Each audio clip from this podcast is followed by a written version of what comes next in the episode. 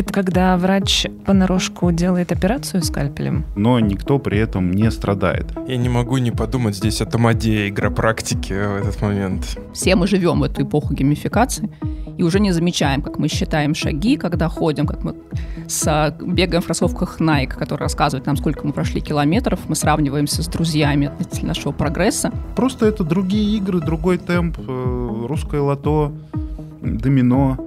Все 22 гуси-лебеди. Конечно, конечно. Ну и концерты Бейонсе в том числе, это одна из граней времяпрепровождения, которые возможно сделать в игре. Всем привет! Вы слушаете подкаст «Андроиды и электроовцы». И мы его ведущие. Я редактор канала технологий Forbes Ира Юзбекова. И я, Павел Волощук, руководитель лаборатории дизайна мышления Высшей школы бизнеса НИУ ВШЭ. Поговорим о том, какое будущее ждет людей, роботов и всех причастных. И сегодня обсуждаем профессию игропрактика. Игры в нашей жизни уже прочно закрепились, как видеоигры, а также игры виртуальной и дополненной реальности. И новые форматы традиционных развлечений постепенно перепридумываются и переносятся в виртуальную реальность. И очень скоро будет актуален вопрос о том, что из всего этого многообразия можно и нужно ребенку и взрослому, а что нет. Специалисты вообще считают, что даже сам подход к разработке игр будущего станет более системным, появится некоторый элемент личного тьюторства, но игропрактику предстоит разрабатывать новые форматы игр и стать в них проводником. Во что мы будем играть через 10, 20, 30 лет, чему нас игры учат сейчас и чему будут учить в будущем, и что нужно, чтобы их создавать. Нам помогут в этом разобраться директор по маркетингу и рекламе MY.GAMES Елена Григорян. Здравствуйте. И управляющий партнер Казанского игропрактического центра, руководитель проектной работы Московской школы управления Сколково Дмитрий Забиров. Здравствуйте. Мы сейчас так много говорим в нашей подводке про игры. Мы сейчас какие игры имеем в виду? Потому что кажется, что для большинства сейчас взрослых, кто нас слушает, сразу же возникает ассоциация с компьютерными играми. Мы про них говорим или не только про них? Про что еще тогда? Ну, я здесь как представитель, скорее, игровой индустрии именно компьютерных игр и мобильных игр буду защищать и рассказывать вам мнение именно индустрии компьютерных и видеоигр. Но на самом деле, конечно, тема сильно шире, и я думаю, Дмитрий дополнит меня именно с другой точки зрения.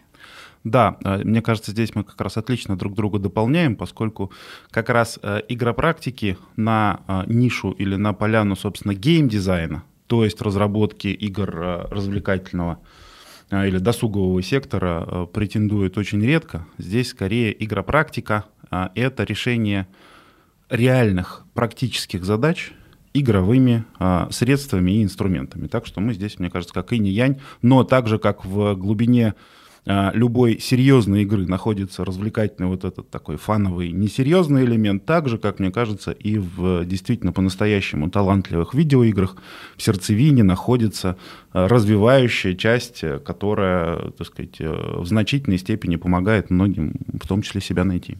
А можете сразу рассказать, что именно вы помогаете развивать? Да, если мы говорим про игропрактику, то есть три крупных блока задач, которые мы решаем. Или, вернее сказать, с которыми приходят заказчики, которые дальше мы решаем игровыми средствами. Первый блок задач — это отработка, проба некоторого навыка, но в максимально безопасной среде и с максимально возможным правом на ошибку. Это, простите, перебью, когда врач понарошку делает операцию скальпелем?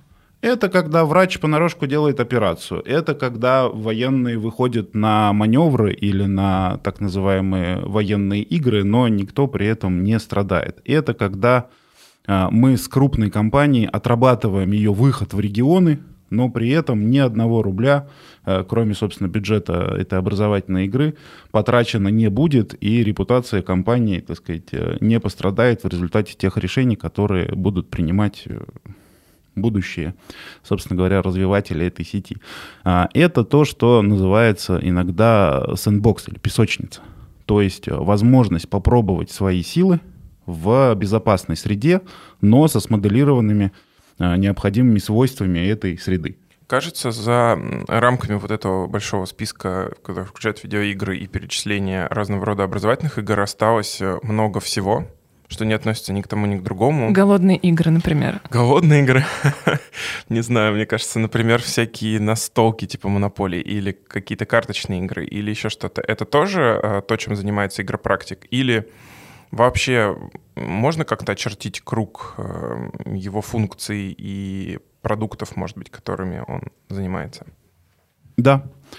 Если мы говорим о спросе или о потребности в веселье, в удовольствии, в развлечении, которую человек в свое свободное время голосует, что называется, за него рублем и часом, то, скорее всего, мы будем говорить о геймдизайне. И, в принципе, настольные игры также совершенно подпадают и также совершенно разрабатываются.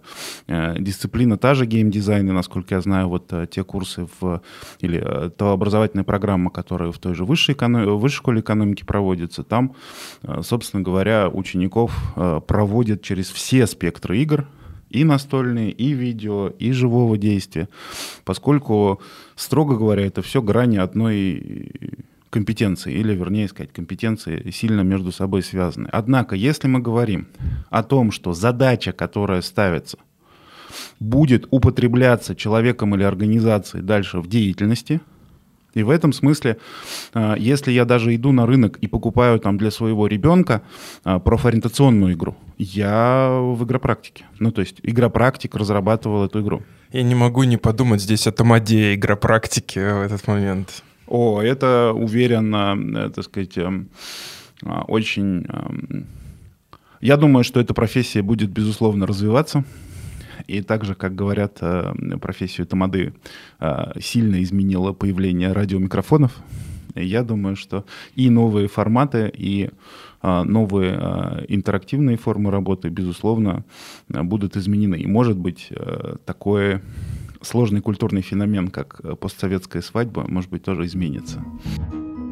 Выигрывает вовсе не тот, кто умеет играть по всем правилам. Выигрывает тот, кто умеет отказаться в нужный момент от всех правил, навязать игре свои правила, неизвестные противнику, а когда понадобится, отказаться и от них. Аркадий и Борис Стругацкие. Град обреченный. У меня тогда следующий вопрос про геймификацию. Но вот часто, когда кто-то выступает, этот счет, они рисуют какой-то хайп-цикл и говорят, что, в общем, геймификация еще несколько лет назад была очень-очень на хайпе. От нее ждали просто каких-то невероятных высот. Все компании в это вкладывались. Появилось много компаний на рынке, которые продавали геймификацию, и еще больше компаний, которые у них ее покупали. Но, кажется, сейчас этот хайп стих, или я не прав? Ну, то есть, кажется, все выровнялось. Или мы все еще ждем от геймификации каких-то невероятных успехов, и вообще, что мы от нее ждем сейчас? Ну, геймификация или включение игровых элементов в производственные и маркетинговые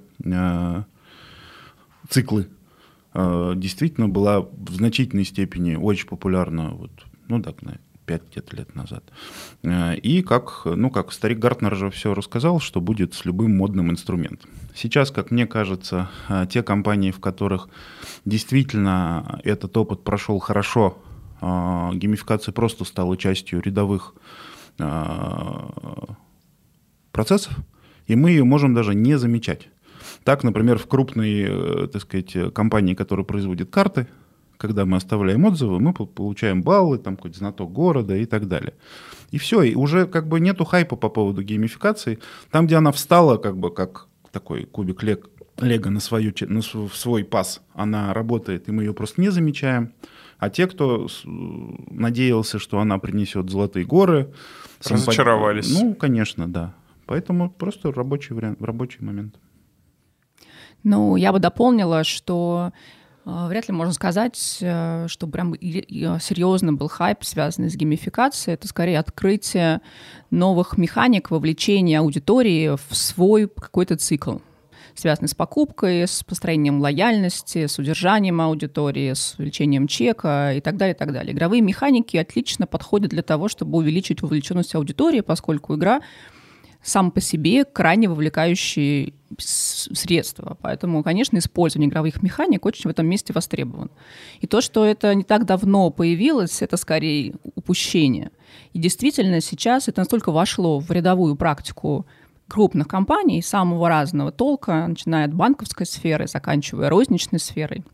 Все мы живем в эту эпоху геймификации и уже не замечаем, как мы считаем шаги, когда ходим, как мы бегаем в кроссовках Nike, которые рассказывают нам, сколько мы прошли километров, мы сравниваемся с друзьями относительно нашего прогресса, и нам кажется, что это обычная наша жизнь. Но на самом деле все это и есть элементы геймификации, которые позволяют нам интереснее проводить время, сравнивая свои результаты с друзьями, строя дополнительную лояльность для компаний и брендов, с которыми мы пересекаемся. Да, вот мы с друзьями, например, смотрим, у кого сколько баллов за сон. Это важно. Это важно, правда. Я вот сегодня спал, например, лучше всего лишь, чем 40% людей. Мы считаем шаги с друзьями, кто сколько прошел в течение дня, и вечером всегда обмениваемся, у кого какая была активность. Это обычный наш распорядок стал. В одной из европейских стран одна страховая компания в обязательном порядке при определенных тарифах страхования в контракт вписывает, что клиент обязан приобрести шагомер и предоставлять в страховую результаты там, в своем здоровье. Нацепить его на кошку. Ну, это, да, это... Мне кажется, знаете, что еще важно? О том, что многие компании немножко огульно бросились интегрировать геймификационные элементы в свои компании, не понимая, что на самом деле это не так просто, как кажется на первый взгляд. И действительно, в игровой индустрии специальный набор специалистов разрабатывает эти механики для игр. Это не просто люди, которым с точки зрения здравого смысла кажется, что правильно сделать так или иначе. Это специальность, там, геймдизайнер. Человек, который постоянно думает о том, как вовлечь в аудиторию в игровую механику. И часто бывает такое, что когда мы, специалисты, смотрим на элементы геймификации в брендах, с которыми мы пересекаемся, это часто вызывает улыбку, потому что интеграция сделана достаточно так, поверхностно, и многие элементы не доработаны до конца. И вполне вероятно, это причина того, что компания не получает желаемого результата от элементов геймификации, поскольку они сделаны не совсем профессионально. И, конечно, уже сейчас это заметно, компании зашли на второй виток, когда они начинают привлекать профессиональных геймдизайнеров для того, чтобы интегрировать элементы геймификации в свои продукты более грамотно. Потому что поняли, что это не такая простая вещь, как казалось на первый взгляд. Мне кажется, Елена точно знает, о чем говорит, потому что я вспоминаю одну конференцию несколько лет назад, еще в доковидные времена. Там выступала глава HR Mail.ru Group. И она рассказывала, как они новых сотрудников принимают на работу. И она говорила о том, что это в основном миллениалы, там около 35-30 лет. И, например, им нужно, помимо всего прочего, сыграть в такую некую игру, там, подняться на определенный этаж, сфотографировать какие-то знаки или штуки. Там каждому выдается человечек из Лего, и она рассказывает, что вот как бы условно молодежи очень важно вовлекаться в такие процессы. «Вот», — вымолвил наконец Остап, — «судьба играет человеком, а человек играет на трубе». Илья Ильф, Евгений Петров. «Золотой теленок». У меня вопрос такой: всем ли возрастам подходят вот, игропрактики? Вот я, например, вообще не играю в компьютерные игры и не знаю, равнодушна к этому. Что делать с такими людьми? Понятие «простить». Да, я уверен, что по поводу компьютерных видеоигр Елена прокомментирует. Я же со своей стороны могу сказать, что важным моментом является культурный код поколения, с которым мы работаем. Играют все. Просто кто-то играет в домино, а кто-то играет в Half-Life, а кто-то еще. Абсолютно. Игры наших дедушек — это тоже были игры, и также вот в любое время, я думаю, что начиная там буквально в сотнях лет, всегда семья и сообщества, дружеские сообщества, тратили свое время, а с недавних пор и деньги, на игры. Просто это другие игры, другой темп, русское лото, домино. Все 22 гуси-лебеди. Конечно, конечно. Бесконечные все преферансы наших вот моих родителей поколения. Это что же, по сути, такой способ. И очень-очень игровое, очень тоже игровое поколение. Просто игры были другие. И более того, у меня есть ощущение, что и следующие поколения будут даже изменяться. И когда мы говорим видеоигры, я здесь уже так на территории Елены, да, но видеоигры также меняются от поколения к поколению. И Дэнди, грубо говоря, в которой играло там мое поколение в детстве, вообще будет... Мой ребенок будет играть в другие совершенно видеоигры, я уверен, когда он, так сказать, в этот возраст войдет. Ну, да, когда мне человек рассказывает о том, что он совершенно безразличен к играм, он никогда в игры не играет, ну, мне сложно в это поверить, потому что наверняка вы играете в футбол, волейбол, бегаете, и это тоже игра. И даже Олимпийские игры тоже являются соревновательным элементом такой же игры. А если все-таки вы делаете акцент именно на видеоиграх, здесь я бы сказала, что на сегодняшний день такое многообразие жанров и платформ существует на рынке, вы просто пока не нашли свою игру, которая была бы вам интересна, но она однозначно существует. Или она вас не нашла. То есть шанс залипать и тревожно смотреть, как рассвет за окном проявляется. Это вы можете другой элемент вовлечения почувствовать, и не факт, что вы будете проводить дни и ночи в игре. И более того, есть игры, которые не предполагают такого глубокого погружения, но при этом не в меньшей степени решают свою задачу. Они отвлекают от вас от обыденной реальности, помогают вам с удовольствием проводить время, пускай это не ночные часы, а это может быть 5 сессий в течение дня по 10 минут. И они решают свою задачу. Но этого более чем достаточно для вас, для того, чтобы передохнуть. Но так случилось, что все тузы у меня на руках. Но так уж случилось, что я не в карты играю. Терри Пратчетт, «Ночная стража». Ну и тут, мне кажется, хороший переход был, когда говорили про то, что мой ребенок будет играть в другие игры. А в какие игры будет играть? Вообще, какое будущее, на ваш взгляд, ждет... Ну, хочется сказать, игровую индустрию. Часто этот термин употребляется только к компьютерным играм, ну, в широком смысле игровую индустрию. Я бы сказал, индустрии, использующие игровые инструменты. Поскольку, мне кажется, если говорить действительно про будущее, мы идем к платформизации. Мы идем к тому, что ну, тот же игропрактик и геймдизайнер становятся из профессии... То есть узкоспециальные, высоколобые гении, никто кроме них, становятся компетенцией, которую могут, в скобках, и, как мне кажется, будут должны осваивать педагоги, HR, ну и те, кто в компаниях работает с развитием человеческого потенциала. И элементы геймдизайна и игропрактики будут просачиваться в разные профессии, в разные индустрии. Да, безусловно, индустрия видеоигр как индустрия сохранится, но вот и Елена также говорила сейчас, такое многообразие, что там сейчас, насколько я знаю, разного рода исследователи ломают копии и говорят, а это все еще одна ли эта индустрия, или их там несколько, и в действительности пересекаются или не пересекаются пользователи этих игр и, собственно, и создатели этих игр. Поэтому, первое, мне кажется, что игр в жизни моего ребенка будет больше, но хайпить или как-то такой, о боже, как много я играю, он не будет. Это будет совершенно естественный процесс. И в тех платформах, в которых будет мой ребенок, это и платформы, связанные с всем, что у нас в мобильном телефоне, платформы ну, или инфраструктуры, и транспорт, и карты, и все-все-все, заказ еды. Там будет много-много-много разных игровых механик мелких, он даже не будет на них обращать внимания, это будет совершенно естественно для него. Игры, в которые он будет играть самостоятельно или, что называется, по зову сердца, творческие игры, безусловно, выбора у него будет больше, и я думаю, что произойдет большая сегментация вот этих сообществ игровых. И сейчас не все Ну, то есть там сообщество любителей танков не всегда пересекается с теми, кто залипает в японские ролевые игры вот, онлайн. И так далее. Хотя можно было бы скрестить, мне кажется. Уверен, что есть такие уникумы, которые играют во все подряд, но уже даже суток вам не хватит, чтобы даже просто попробовать, так сказать, каждый тип представленный на рынке. То есть он будет играть в то, во что будут играть его друзья, и выбора будет значительно больше.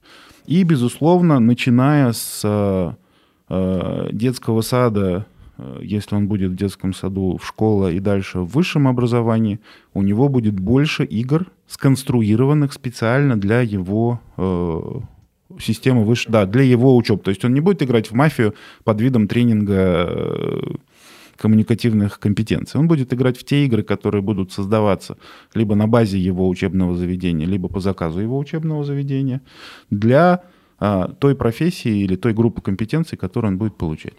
Ну, для меня игры будущего, если говорить в категории видеоигр, то все мы говорим о том, что будущее за большими игровыми вселенными. И для нас игры будущего — это такая виртуальная среда. Если мы говорим про ребенка, то, наверное, туда, в ту сторону склонюсь больше. Это виртуальная среда, в рамках которых ребенок будет не только развлекаться, но и получать должный уровень образования. Он будет коммуницировать с внешним миром благодаря этой виртуальной среде, которая будет способна научить его базовым коммуникационным принципам, взаимодействия с окружающими, уважения чужого мнения, чужого пространства, чужой собственности, отвоевывания своих наработок, созидания, строительства. Все это уже сейчас возможно в большом количестве видеоигр. И в качестве примера могу привести проект Майнкрафт, я думаю, все про него знают. Огромная уже на сегодняшний день сложившаяся виртуальная вселенная, которая позволяет ребенку проводить время так, как ему удобно проводить. Это... С концертами Бейонсе. Ну и концерты Бейонсе в том числе, это одна из граней времяпрепровождения, которые возможно сделать в игре. То есть игра — это сегодня крупнейшая медиаплощадка.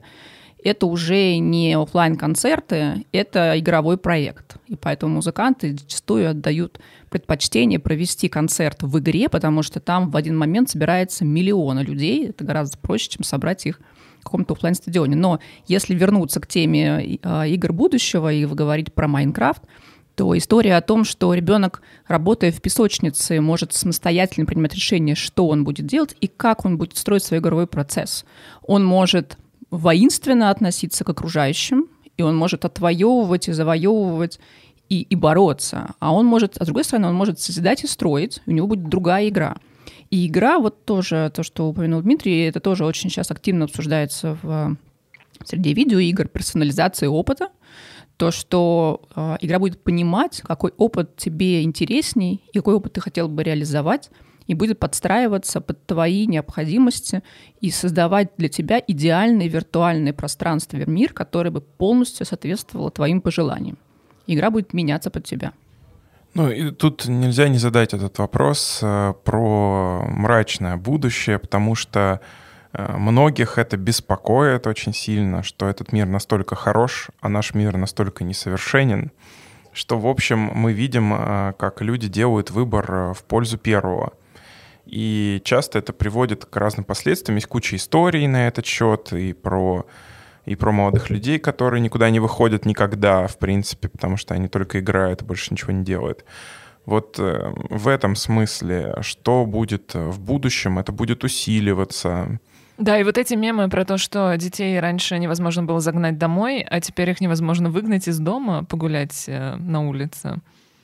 Это же неспроста. Ну, мое мнение на этот счет, что мы выгоняем ребенка на улицу для того, чтобы он получил опыт контакта с социумом и взаимодействия с равными ему. На сегодняшний день ребенок в полной мере получает этот опыт взаимодействия с людьми в виртуальном пространстве. Он получает в полной мере опыт взаимодействия с человеком, несмотря на то, что человек не находится в данный момент рядом с ним на расстоянии метра. Многие знают о том, что, например, выучить иностранный язык проще всего в игре. Много примеров и моих коллег, и моих друзей, более того, даже моих детей, которые выучили английский язык благодаря тому, что они играют с американцами, целый день, и игра провоцирует их к этой коммуникации гораздо активнее и ярче, чем это происходило бы, если бы они встретились где-то в реальной жизни, и у них было бы огромное количество барьеров. А как раз-таки игровая среда дает им возможность раскрыть весь свой потенциал и мотивирует их к этому взаимодействию. Поэтому взаимодействие в реальной жизни происходит чуть сложнее, чем в виртуальном пространстве. И по этому взаимодействию они получают в должной мере, даже не выходя из дома. Это сложно принять. Я понимаю, что это звучит немножко пугающе, но мне кажется, что мы должны к этому привыкнуть и свыкнуться с той мыслью, что, в принципе, ребенок не становится ущербным от того факта, что он проводит много времени в виртуальной среде, потому что он получает огромное количество полезного опыта там. В отличие от шахмат, в жизни игра продолжается и после мата. Айзек Азимов. Фантастическое путешествие. Ну, я просто тоже хочу сказать, пополемизировать, потому что это важно, что, мне кажется, многие слушатели, они с нами сейчас не согласятся, когда это слышат. В том числе потому, что есть разного рода тенденции, когда, например, там, человеку 30 лет, он только или 40 лет, сейчас есть такие истории, или 45, и у него нет работы, у него нет денег, он живет за счет своих родителей и играет. Ну, то есть это не привело к чему-то созидательному. Вот где эта грань, что можно с этим поделать? Вот. Если позволите. Мне кажется, что развитие человека в значительной степени определяется двумя вещами. Первое, тем, кому этот человек по-настоящему интересен, кому он не безразличен и кто инвестирует свое время, усилия, энергию в то, чтобы быть ему интересным. И поймите, пожалуйста, меня правильно, я точно ни на кого, что называется, пальцем не показываю, не обвиняю, но иногда бывает так, что ребенок, там, молодой человек, неважно, 40-летний дяденька, уходит туда просто потому, что там о нем подумали и предусмотрели то, что будет интересно ему, и прислушиваются к его мнению. То есть то, что не получилось по каким-то причинам сделать где-то на более ранних ступенях социализации. В этом смысле мне знакомые семьи, которые действительно вкладываются в развитие своего ребенка, сумели встроить вот, в том числе и видеоигры в общий какой-то стрим, в общий процесс развития ребенка. Разного рода сложные ситуации, когда родитель все время на работе, когда родители не могут заниматься или уделять столько времени, столько энергии ребенку, сколько действительно бы им хотелось. Еще раз поймите, пожалуйста, правильно, точно не обвиняю никого ни в чем. Есть разные ситуации, сложные, жизненные. Но удивляться тому, что ребенок пойдет туда, где о нем подумали, где ему интересно, и где действительно кто-то сел и применил голову, как сделать так, чтобы ему там было хорошо, он туда пойдет. В этом смысле я бы здесь скорее говорил не о системе каких-то запретов и карательных мер, я бы скорее говорил о здоровой конкуренции. И в этом смысле, да, за время и внимание ребенка надо конкурировать. Да, если вы родители... С лучшими игропрактиками мира. С лучшими игропрактиками, с лучшими сценаристами, с лучшими, так сказать, видеоблогерами, поскольку там молодежные блогеры, детские блогеры — это сейчас огромная волна, и там много родителей также тревогу по этому поводу испытывает. Вот. Но это же, с одной стороны, да, это угроза, и риск, но с другой стороны, это угроза некоторым, сложившимся моделям. Иди делай уроки, посиди, пока мы тебя не позовем, и так далее. Эти модели тоже будут изменяться в будущем. И да, те традиции, которые не адаптируются к тем процессам, которые сейчас происходят, но это будет столкновение. Это же столкновение, по сути, не видеоигр и там не видеоигр. Это столкновение некоторых образов жизни и образов мысли. И та виртуальная среда, про которую говорит Елена, это же не только игра. Это то, в чем предстоит будущему молодому человеку и профессионалу провести большую часть жизни. Мало кто из нас сейчас работает вне цифровой среды. Если вы непосредственно не работаете в цифровой среде, это значит, где-то есть специально обученный человек, который заносит результаты вашей работы в цифровую среду. Скоро его заменит робот. Это безусловно. Но, к счастью, это не является фокусом непосредственно нашего подкаста. Хотя тема игр для роботов, игр для искусственного интеллекта сейчас, насколько я знаю, активно исследуется и математиками, и специалистами, собственно, по искусственному интеллекту, потому что это большой вопрос. Будет ли он играть, как он будет играть, поскольку сейчас искусственный интеллект, насколько я знаю, решает поставленные задачи, а вот, собственно говоря, фан или удовольствие от игры для искусственного интеллекта — это пока вопрос такой интересный. В общем, зафиксировали, что помните, что вы конкурируете за внимание своих детей. И подумайте, как можно это внимание захватить. Это будет более продуктивно, чем просто забирать системный блок с собой, когда вы идете на работу.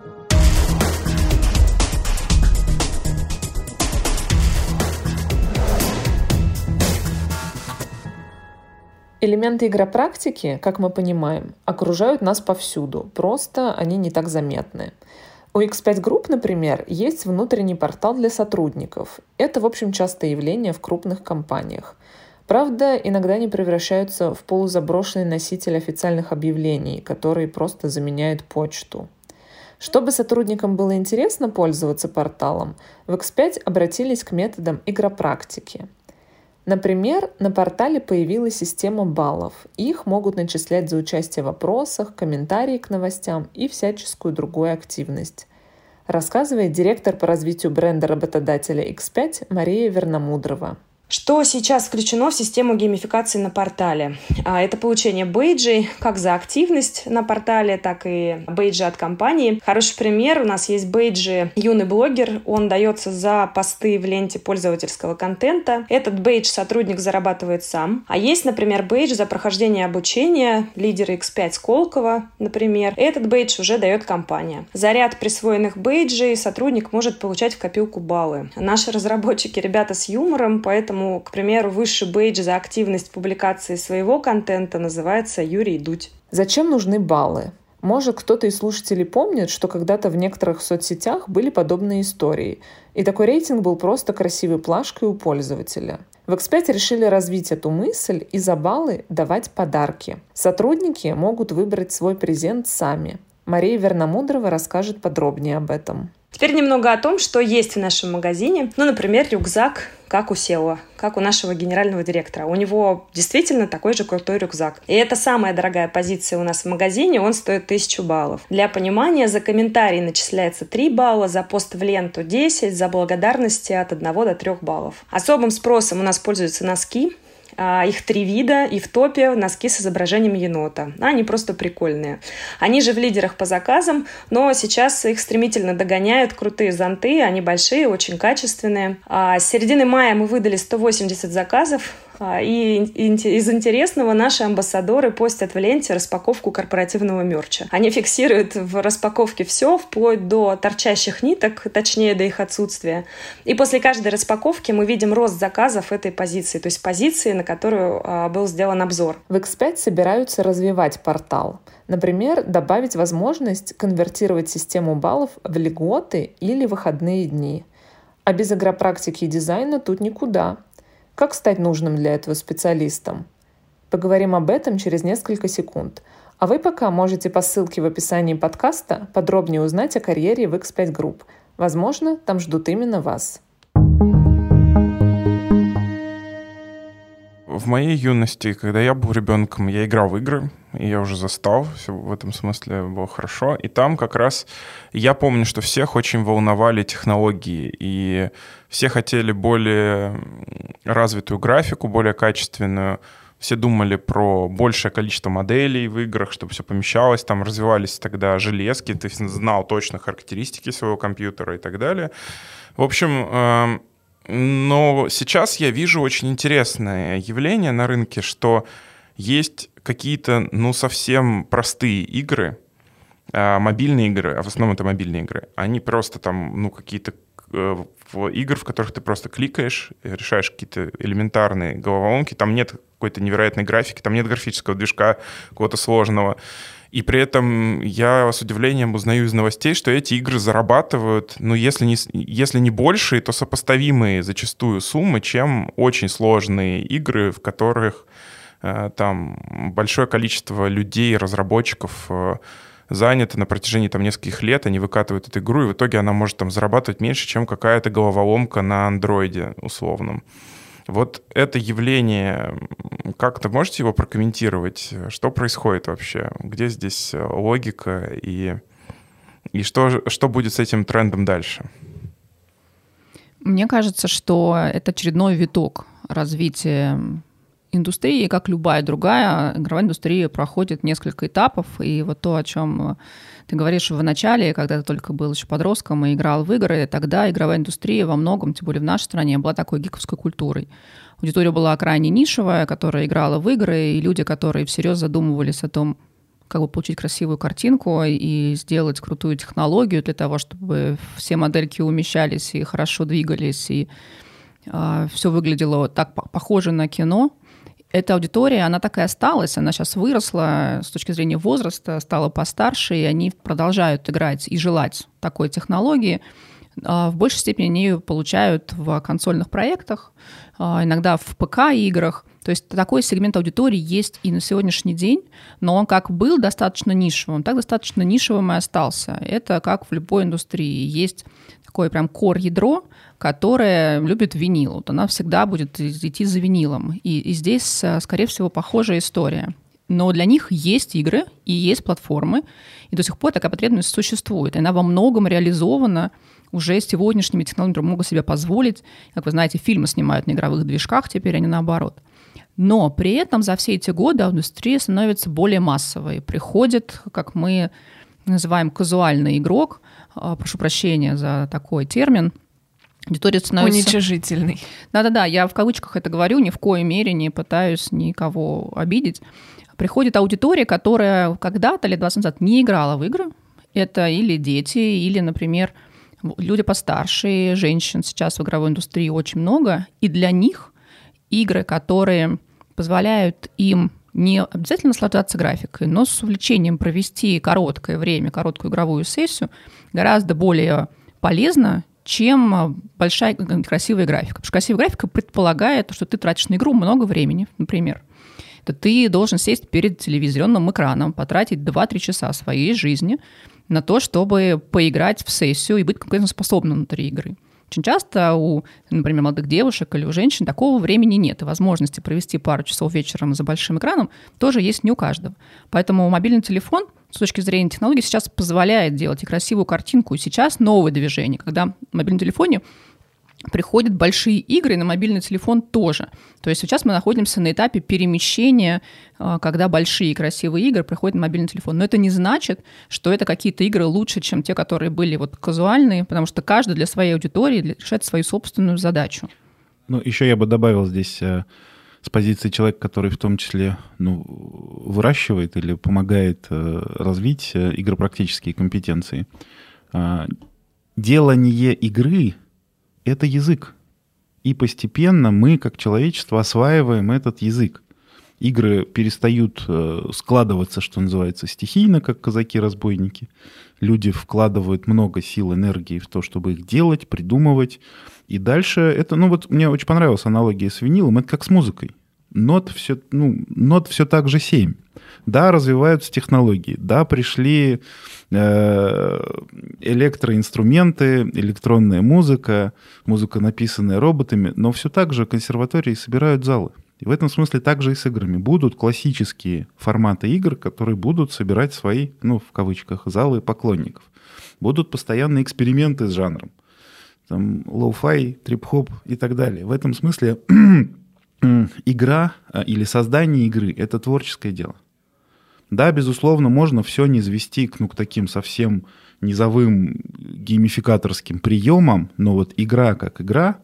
У меня-то позиция такая, что любая серьезная, хорошая игра — это игропрактика, поскольку в ней есть творческий замысел. И этот самый замысел творца, он-то и создает эту практическую составляющую. Он сам, когда ты делаешь игру, что называется, для души, ты сам себе заказчик. Да, безусловно, у тебя есть продюсер, у тебя есть рынок, у тебя есть очень жесткие ограничения, но ты делаешь игру, потому что ты хочешь сказать, донести. И самые вот дерзкие, прорывные, и там имена в игровой индустрии, которые у нас у всех на слуху, это имена людей, которые в том числе нарушали правила. И нарушали правила рынка, потому что для них было важно свою творческую потребность выразить. Есть сообщество, ну, например, сообщество любителей живых ролевых игр, которые делают... Там они уже не только ездят в леса, они, то есть мы, я тоже очень много времени этим занимаюсь, но и вполне себе уже и в помещениях, и в сети, и где только не. И это тоже пример творческой игры, когда у тебя есть замысел, ты его формируешь, и это, кстати, очень развивающая история. И в этом смысле, еще возвращаясь к нашим детям, наши дети будут сами делать игры для себя и своих сверстников, просто, наверное, уже в цифровой среде с элементами программирования, с элементами там, do-it-yourself, и это тоже будет очень развивающей практикой. А вот вы упомянули уже игропрактика не один раз. Если говорить об этом человеке как о профессионале, то кто он должен быть по образованию? Это программист, дизайнер или какой-то визионер с вашей точки зрения? Индустрия в значительной степени развивается, и разделение труда углубляется.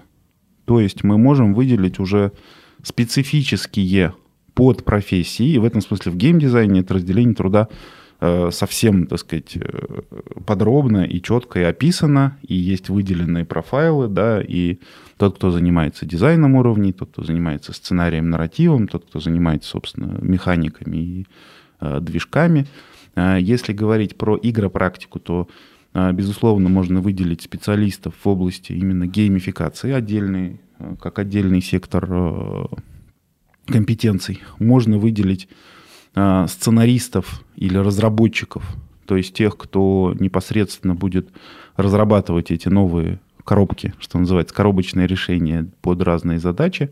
И можно выделить блок компетенций, собственно, организаторов, то есть тот, кто может взять готовый сценарий и по нему провести игру. Самое главное — обеспечить ее обсуждение и употребление полученного игрового опыта. Вот такие три крупных блока я бы выделил.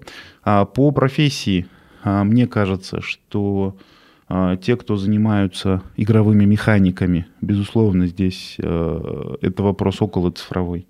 И так или иначе, даже живые решения, которые сейчас есть, так или иначе цифровизуются и будут дальше цифровизоваться. Поэтому, да, механика — это куда-то близко к математике, близко к программированию, близко, собственно, к классическому геймдизайну.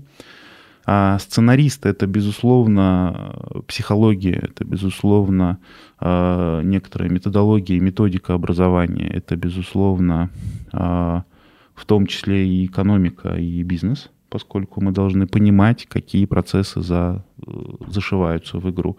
И организатор, собственно, это ближе к классическому педагогу, или вот в атласе новых профессий есть даже такая профессия — игропедагог, и там описан профайл. Да, есть такой большой проект «Атлас новых профессий» при участии агентства стратегических инициатив. Там целый большой список, и в том числе там 2 или 3 профессии нашего брата-игродела. Вот. Но это что касается игропрактики. Уверен, что у геймдизайна есть своя перспектива на этот счет. Я еще, позвольте, вопрос хотел бы вам задать, говоря про то, какими качествами должен обладать человек, который занимается игропрактикой. Много пишут о том, что необходимо, чтобы человек, который организует игры с людьми, был при этом и психологом, и по образованию какой-то психологический уклон у него должен быть. Насколько вам кажется, что это обязательно, или это все-таки вторично? Я бы так сказал. И да. Вот так, сейчас, прости, и вот так незаметно наши гости захватили у нас подкаст. Просто. Я могу не отвечать. Нет. Хорошо. Первое. Безусловно, здесь надо различать. Первое. Есть игры, в которых психологическое содержание закладывается в замысел. И есть некоторое количество так называемых трансформационных игр или Т-игр, которые так или иначе строятся на разного рода психологических концепциях и психологических учениях. Там, да, безусловно, необходимо, я всегда с большой осторожностью и уважением к ним отношусь, поскольку сам не психолог. У меня психология была только частью моего образования первого. Вот. У сценариста психология должна быть в профайле постольку, поскольку содержание его игры носит или не носит психологический характер, поскольку есть игры чисто деятельностные. Например, всем, уверен, известная концепция бережливого производства. И игры на отработку основных концепций этого бережливого производства. Нет, там не так важна психологическая составляющая, как, собственно, вот эта отработка деятельностных механизмов. Есть игры, в которых она сильно важна. А, конечно, для человека проводящего она важна как минимум на уровне психологической безопасности. Игра, как любое вовлекающее, любое... Но это касается, мне кажется, всех и развлекательных игр, и практических игр. В первую очередь это должно быть безопасное пространство, поэтому первое — психологическая безопасность. И второе — некоторые скорее навыки такого полевого педагога, вот в той мере, в которой ему нужна психология, а не какая-то углубленная психология, психоанализ, психотерапия. Нет, это, мне кажется, удел специалистов. Люди никогда не проявляли большего таланта, чем в изобретении игры. Готфрид Лейбниц, философ. Хорошо, ну то есть поговорили в общем, какими навыками, а делать-то что? В общем, человек слушает нас сейчас и подумал, ну вот, это хочу, профессия будущего, везде будет. Что предпринять? Что посоветуете? Если говорить про игропрактику и геймификацию, есть несколько очень хорошо себя зарекомендовавших курсов, и прям поверхностный поиск в интернете их покажет. Я только рекомендую смотреть на рекомендации, простите за тавтологию. Ну, то есть есть большое количество предложений, я бы выбирал такие хорошо себя зарекомендовавшие на рынке, не могу, что называется, в режиме рекламы выступать, да, вот, это если говорить про некоторое начальное самообразование, просто понять, это ваше или не ваше. Есть курсы игропрактики, есть школа игропрактики, есть курсы геймификации. Дальше, если совсем хочется углубленно заняться этим вопросом, то есть и в области геймдизайна, и высшее образование в том числе. И никто не заставляет человека, прошедшего образование геймдизайнера, работать только в геймдизайне и не идти в игропрактику. И наоборот, человека, который получил образование в области управления персоналом, психологии, педагогики, никто не препятствует ему идти в геймдизайн. Я знаю несколько очень успешных примеров ребят в геймдизайне, которые пришли совсем из других сфер. Из архитектуры, даже из музыки есть один товарищ, но он, правда, и работает со звуком. Поэтому тут главный принцип fail fast. То есть надо, чтобы у вас быстро чего-нибудь не получилось. Поэтому любой не очень длинный курс примерить к себе, потом, может быть, сделать простой прототип, и дальше уже будет понятно, ваше, не ваше. Ну, если говорить про индустрию видеоигр, и если есть желающие ребят попробовать себя в этой индустрии, я бы сказала, что на сегодняшний день она очень открыта для новичков.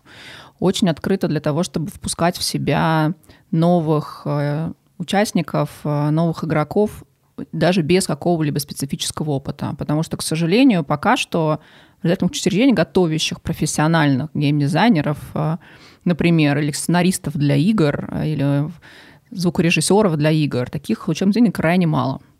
И это, на самом деле, проблема. И мы, как один из крупнейших игровых компаний здесь, в России, очень над этой темой бьемся и делаем свои такие курсы небольшие в разных и технопарки, в разных логических вузах нашей страны. В московских вузах, но и в региональных тоже у нас запускаются технопарки, курсы наши, которые в прикладном смысле рассказывают и учат будущих геймдизайнеров, будущих программистов для игр или игровых сценаристов от таким основам профессии. Но на самом деле, даже если у тебя нет специального образования, это совсем никакая не проблема. Самое главное, что мы всегда спрашиваем на первичном собеседовании, это любовь к играм. Если человек любит играть, если у него есть любимый жанр, любимая игра, и он действительно фанатски играет и понимает мотивацию аудитории играть, вот это, пожалуй, самое ключевое, что должно быть у человека. А дальше Он может писать книги в свободное от работы время, но на самом деле оказывается фанатом игровых проектов и становится чудеснейшим сценаристом для игр. Например, если говорить про меня, так как я маркетолог и возглавляю маркетинговую команду и коммуникационную команду, например, у меня ребята, которые работают в коммуникациях, в пиаре, это люди, которые закончили журналистский факультет. Но при этом, несмотря на то, что они могли стать пиарщиком любой другой компании, они пришли в игровую компанию, поскольку это составляет главную часть их такого хобби и их интереса. Им хочется заниматься коммуникацией именно для игр. Поэтому чем бы ты ни занимался, если ты любишь игры, наверняка в игровой компании тебе найдется место. Потому что твой базовый твой навык — это любовь к играм. Ну и мне кажется, если ж, коль скоро мы говорим про любовь к играм, то вопрос напрашивается сам собой. Во что вы играете? Какая у вас любимая игра? Ну, в силу того, что действительно мое расписание за эти годы довольно сильно и сильно ужалось. Я занимаюсь играми уже 20 с лишним лет, работаю в игровой индустрии уже всю свою практически сознательную жизнь после университета. И когда у меня было больше времени посвящать играм, то я очень любила игры на ПК, на консолях. И такой ностальгический проект, к которому я регулярно возвращаюсь, это «Герои». Я знаю, что многие его до сих пор любят. Третий герой — это вот прям что-то из детства, что до сих пор вспоминается. И иногда сейчас, когда сдается лишний час, достать старый диск, который еще на старом компьютере запускается, и поиграть пару часов — вот это вот самая большая любовь. Сейчас, конечно, я играю больше в мобильные игры, играю, как я говорю, профессионально, потому что мы играем во все новинки, смотрим, пытаемся понять игровые механики, механики взаимодействия с аудиторией. Поэтому это скорее для работы. Но и для себя лично мобильные игры, которые занимают не очень много времени в течение дня, это то, с чем я засыпаю. Мой мобильный телефон всегда со мной, поэтому я засыпаю всегда под звуки любимой игры. Спасибо. У меня тоже есть этот совершенно легальное основание много играть в игры. Поэтому, да, у меня это часть расписания. Это прежде всего это настольные игры, в смысле настольные развлекательные, поскольку значительное количество механик мы берем оттуда, идеи, вдохновения, и переносим их дальше в живые. Затем ролевые игры живого действия в той мере, в которой нам разрешает это делать ковид сейчас, больше по, так сказать, сети, но иногда получается встречаться с коллегами-единомышленниками. Из видеоигр, да, преимущественно мобильные, преимущественно, ну, из компьютерных стратегические. И мне кажется, сейчас в значительной степени пойдет, также если говорить про игры будущего, произойдет гибридизация. Значительная часть игр, которые я играю, в том числе на мобильном, это портированные настольные игры. Значительная часть настольных игр начинает обратно заимствовать механики из компьютерных. И вот это вот смешение и гибридизация будет идти все дальше и дальше. Паш, и ты ответь тогда. Ага. Мы с друзьями ходим играть в квиз регулярно. Стараемся раз в неделю это делать. Не всегда получается. Мы периодически играем в настольные игры. Я как-то в одном из наших подкастов упоминал одну из игр, в которую мы играли, которая называлась «Трамвай смерти», про выбор, вот эту дилемму знаменитую моральную, да, вагонетка едет, на какой путь ее пустить. Из последнего, из нового мы играли как-то в «Манчкин» и немного перессорились в процессе. Вот. И, в общем, периодически в разные настольные игры мы играем. И я согласен здесь, что есть вот эта тенденция того, что многие настольные карточные игры, они становятся там мобильными или компьютерными, но все-таки сейчас как-то я замечаю, что меня перестала привлекать история с компьютерными играми. Вот. Я стал старым. Я когда был ребенком, мне казалось, ну как же так, у них же есть деньги и время, они могут купить себе самую классную консоль, самый крутой компьютер, почему они этого не делают? Теперь это ты можешь купить себе самую классную консоль? Да, я могу купить себе практически любую консоль, любой компьютер без проблем, но я не вижу, в общем, зачем, в смысле у меня нет возможности просто по времени, и как-то нет даже, честно, и желания со временем. Кстати, та же самая история произошла с каруселями, с возрастом. Тоже мне было всегда удивительно, когда был ребенком. Ну как же так, у них есть деньги, они могут кататься на каруселях весь вечер. Почему они не делают этого? И сейчас я не хочу. Вот как так. А ты что скажешь про себя? Я участвовала в квизе один раз, подумала, боже, какая я тупая, почему вокруг все такие умные и знают ответы на эти совершенно суперсложные вопросы. Еще у меня был период, когда все увлекались Pokemon Go, я тоже была увлечена. Мне кажется, это прикольная штука. С друзьями у нас в нашей компании такая ситуация, что часть очень любит настольные игры, а другая часть не любит их вообще, и поэтому играть... Любит тех, кто любит настольные игры? Да, но иногда все-таки случаются сборы, где мы играем в Монополию и так далее, и вот у меня есть друзья, которым, когда иногда компании дарят какие-то корпоративные подарки, и там игры. И оказывается, они условно очень дорого стоят. Монополия, то есть ее за 500 рублей не купишь. И я им их отдаю, и они оказывается, что там под каким-то названием условно компании технологической внутри зашита все та же монополия, только немного модифицированная. И это в целом прикольно. Что мы сегодня узнали, помимо того, кто во что играет?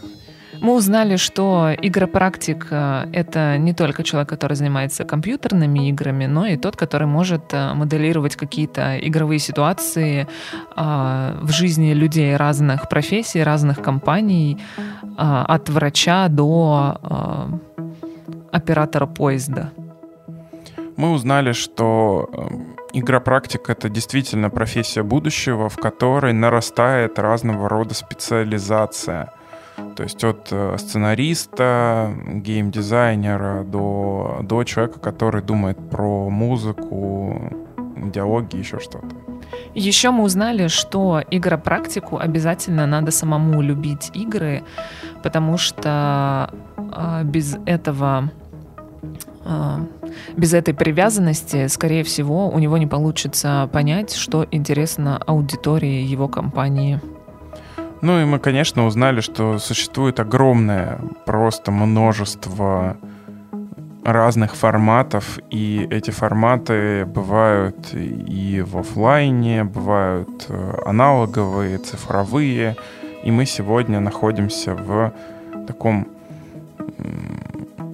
разнообразии, которое, в общем, дает возможность целой группе людей приобщиться к играм. И игры больше не какая-то узкоспециализированная штука, которая интересует небольшое сообщество любителей. Это все более и более доступное времяпрепровождение. Да, и еще мы узнали, что если речь идет про детей, то сегодня за их внимание конкурируют самые лучшие разработчики игр, геймдизайнеры, продюсеры и сценаристы. И поэтому у родителей должно появиться больше мотивации заинтересовать их чем-то своим. Да, и мне кажется, на этой ноте нужно просто идти и подумать, что может быть в вашем родительском репертуаре такого, что позволит вам... Отвлечь внимание сегодня ребенка от компьютера. Да. Или как минимум отвлечь ребенка на некоторое время.